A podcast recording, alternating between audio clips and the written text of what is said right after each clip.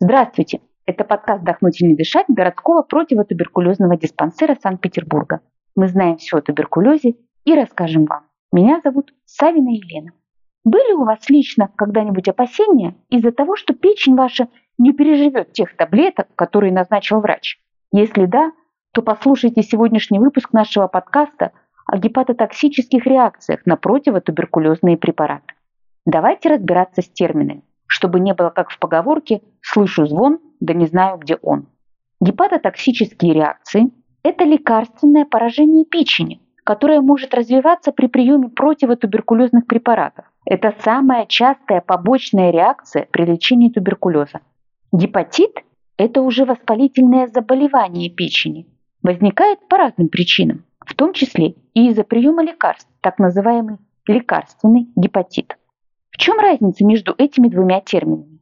Это не одно и то же. Гепатит – это уже болезнь, требующая медицинской помощи. Гепатотоксическая реакция – это состояние, которое далеко не всегда приводит к гепатиту. С гепатотоксическими реакциями связано много мифов. Давайте разбираться. Миф первый. Печень поражается во всех случаях приема противотуберкулезных препаратов. Это не так. Да, Противотуберкулезные препараты действительно часто влияют на печень. Но частота развития лекарственного гепатита встречается не более чем у 15% пациентов. При этом степень поражения печени довольно разная. В большинстве случаев наблюдается небольшое повышение уровня специальных белков, участвующих в различных химических реакциях в организме ферментов печени. При этом у пациента нет желтухи и других выраженных проявлений. Тяжелое состояние с желтухой, тошнотой, рвотой, требующее отмены противотуберкулезной терапии, развивается не более чем у 2-3% пациентов, принимающих противотуберкулезные препараты. Что действительно важно знать. Чаще всего причиной развития лекарственного гепатита становится нарушение в диете и употребление алкоголя. Печень – орган, который хорошо приспособлен к воздействию различных токсических веществ. Ведь все, что мы съедаем, всасывается в кишечнике и проходит через нее. Да, при начале приема противотуберкулезных препаратов может появиться небольшое снижение аппетита, легкая тошнота или тяжесть в правом подреберье. Печень должна приспособиться к новой для нее обстановке и привыкнуть к повышенной нагрузке лекарствами. Как правило, эта реакция в начале лечения носит кратковременный характер и быстро проходит. Лекарственные же гепатиты на фоне продолжающегося лечения чаще всего связано не с самими лекарствами, а с погрешностями в диете. Печень при приеме лекарств работает в более интенсивном режиме, но справляется. Употребление жирной, соленой, маринованной, жареной пищи вызывает дополнительное воздействие на нагруженную печень, и она перестает справляться. Появляется тошнота, потеря аппетита, может быть рвота, появление желтухи. В крови повышается уровень печеночных ферментов и билирубина. Выходит, что лекарственный гепатит, которого так боятся пациенты, можно профилактировать. Нужно исключить жирное, жареное, соленое, кислое, консервированное. Есть следует часто и небольшими порциями. Категорически нельзя употреблять алкоголь ни в каком виде. Миф второй. Принимая противотуберкулезные препараты, нужно в обязательном порядке периодически чистить печень.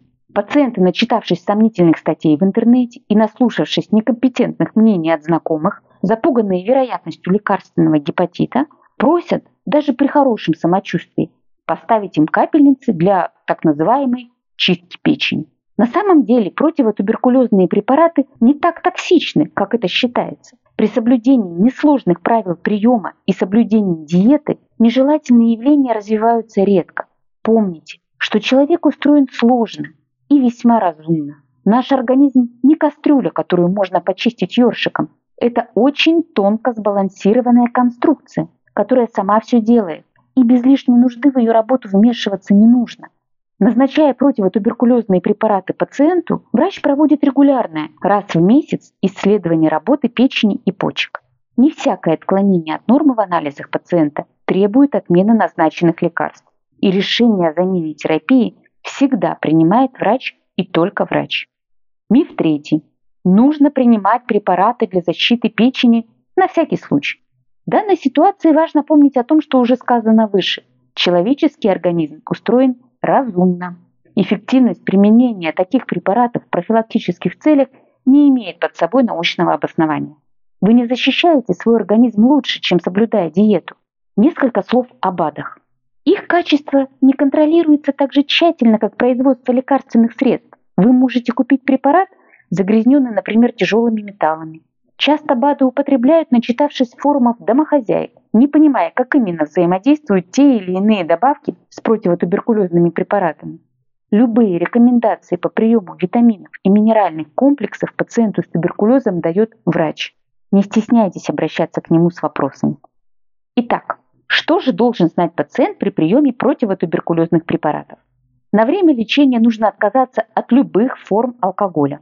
Исключите из питания жирные, жареные, маринованные, соленые продукты, кока-колу и другие подобные напитки. Есть следует регулярно, но небольшими порциями.